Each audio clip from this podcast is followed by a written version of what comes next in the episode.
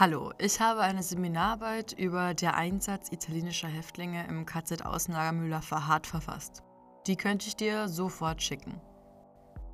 Diese Nachricht habe ich im Oktober 2022 von Raphael bekommen, Schüler des Ruperti-Gymnasiums in Mühldorf.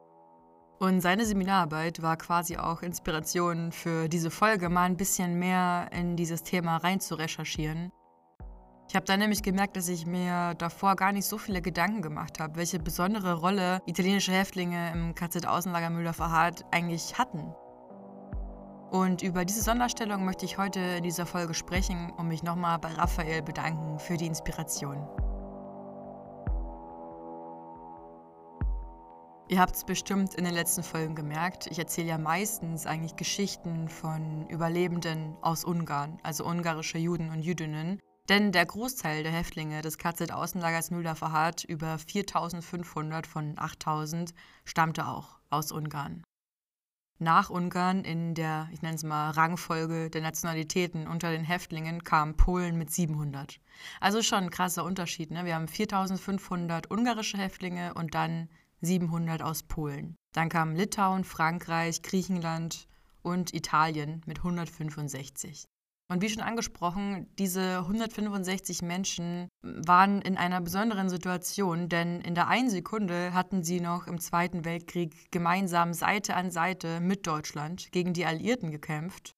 Und in der nächsten Sekunde wurden sie von ihren ehemaligen Waffenbrüdern, nenne ich es jetzt mal, im KZ gezwungen, unter schrecklichen Bedingungen zu arbeiten bis zur Vernichtung.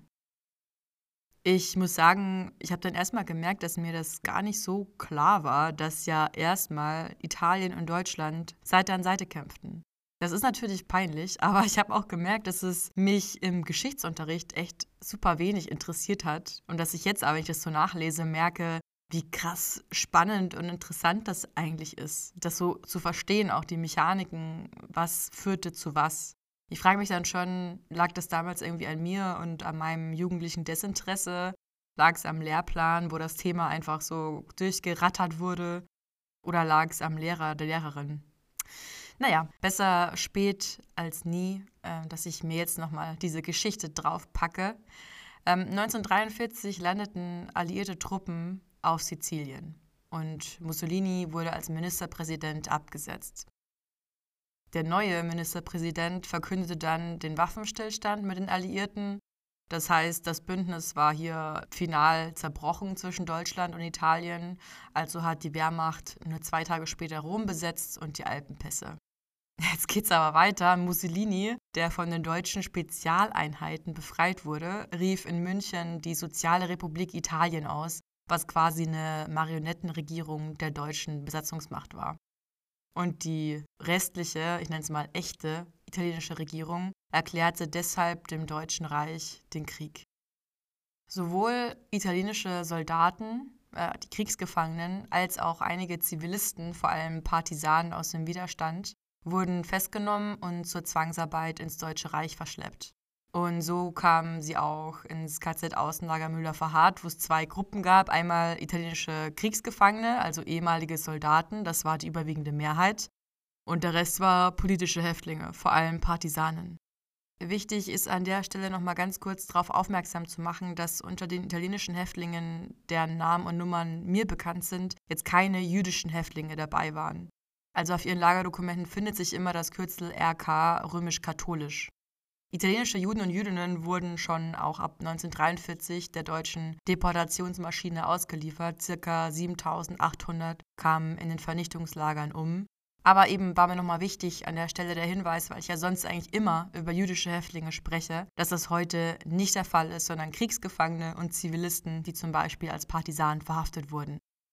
Sie mussten, wie auch die anderen Häftlinge, an der Hauptbaustelle arbeiten, wo ja eine halb unterirdische Flugzeugfabrik entstehen sollte, um dort ein Flugzeug für den Krieg zu bauen. Die Häftlinge mussten zum Beispiel dort schwere Zementsäcke tragen. Und dabei wurden sie wohl sehr schlecht behandelt, weil sie natürlich als Verräter galten, die quasi die Seite gewechselt haben. Die SS beaufsichtigte die Italiener besonders streng und die Sterblichkeitsrate unter ihnen war sehr hoch.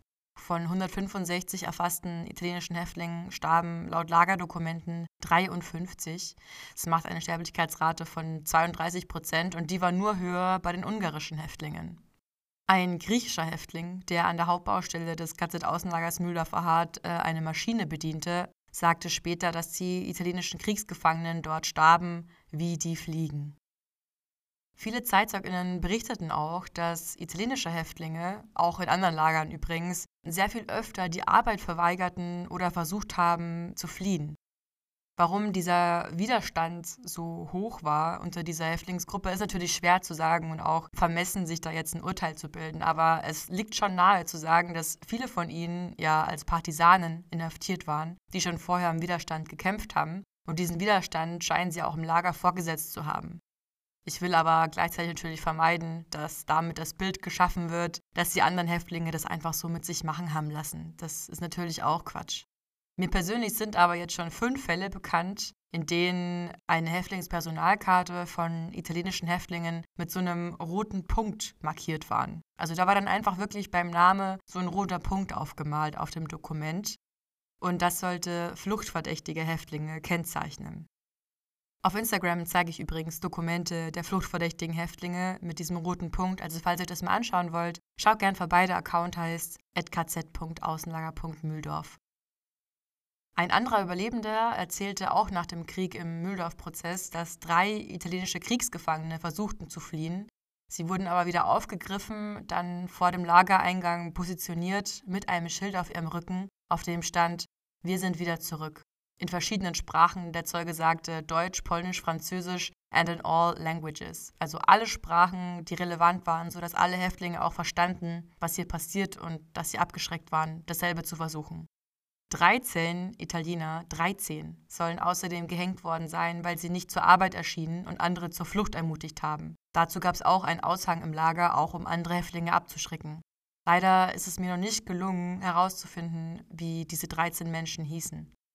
Zu diesem Thema Widerstand habe ich noch ein interessantes Zitat gefunden aus einem Häftlingsbericht, verfasst in den 60er Jahren von einem ehemaligen Häftling Dachhaus. Ihr hört das jetzt gleich vorgelesen von meinem Freund Justus. Und in diesem Zitat wird nochmal ganz klar die Sonderstellung von italienischen Häftlingen in Dachau sichtbar. Und viele wurden dann vom Stammlager Dachau auch im Außenlager, wie zum Beispiel Mühldorf, überstellt. Sie waren Soldaten und als sie wussten, wohin man sie gebracht hatte, protestierten sie gegen die Einweisung in ein KZ-Lager und weigerten sich, Häftlingskleider zu tragen. Die Italiener ließen durch ihren Dolmetscher sagen, dass sie sich als Kriegsgefangene und nicht als KZ-Häftlinge betrachteten, andere Kleidung und bessere Verpflegung fordern. Die 1800 Italiener mussten antreten.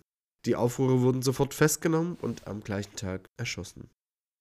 Leider werdet ihr heute in der Folge nicht mehr die Stimme eines echten, sage ich mal, italienischen Überlebenden des KZ-Außenlagers Müller verharrt hören. Denn ich bin tatsächlich auf kein Interview gestoßen, wo ein italienischer Überlebender über seine Erfahrungen spricht.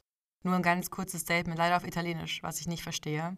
Deswegen möchte ich aber zumindest anhand von Dokumenten nochmal zwei Geschichten rekonstruieren und erzählen. Die erste ist von Riccardo Goruppi, der im Dezember 1944 mit einem Transport aus Triest in Dachau im Stammlager ankam. Da war er gerade 17 Jahre alt. Er und sein Vater hatten als Partisanen gegen die deutschen Besatzer und die italienischen Faschisten gekämpft. Er war dann in verschiedenen Außenlagern, eben auch in Mühldorf, wo sie beide schwere Arbeit leisten mussten, Vater und Sohn. Und der Vater, Eduardo, starb an den katastrophalen Arbeitsbedingungen.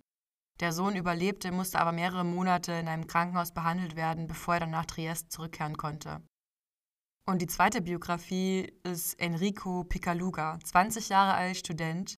Auch er war im Widerstand, er wurde verhaftet und im Oktober 1944 mit einem Transport aus Verona nach Dachau verschleppt.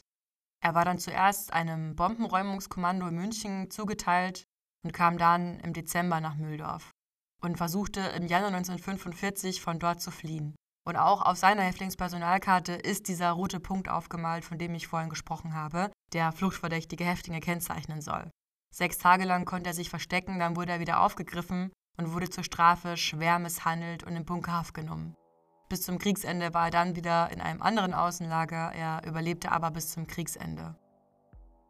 Für mich war diese Folge und die Beschäftigung mit diesem Thema auch eine Erkenntnis, dass es noch sehr viele Häftlingsgruppen und Geschichten gibt, über die sehr wenig bekannt ist und mit denen ich mich beschäftigen muss und möchte. Dazu gehören auch griechische Häftlinge, französische, litauische. Es sind oft nur kleine Gruppen, aber es ist halt unfassbar wichtig, deren Geschichten zu erzählen, auch wenn die Recherche vielleicht etwas tricky ist. Ich hoffe trotzdem, ihr konntet heute was mitnehmen über italienische Häftlinge im KZ-Außenlager Mühldorfer Hart und wir hören uns wieder bei der nächsten Folge. Bis dahin.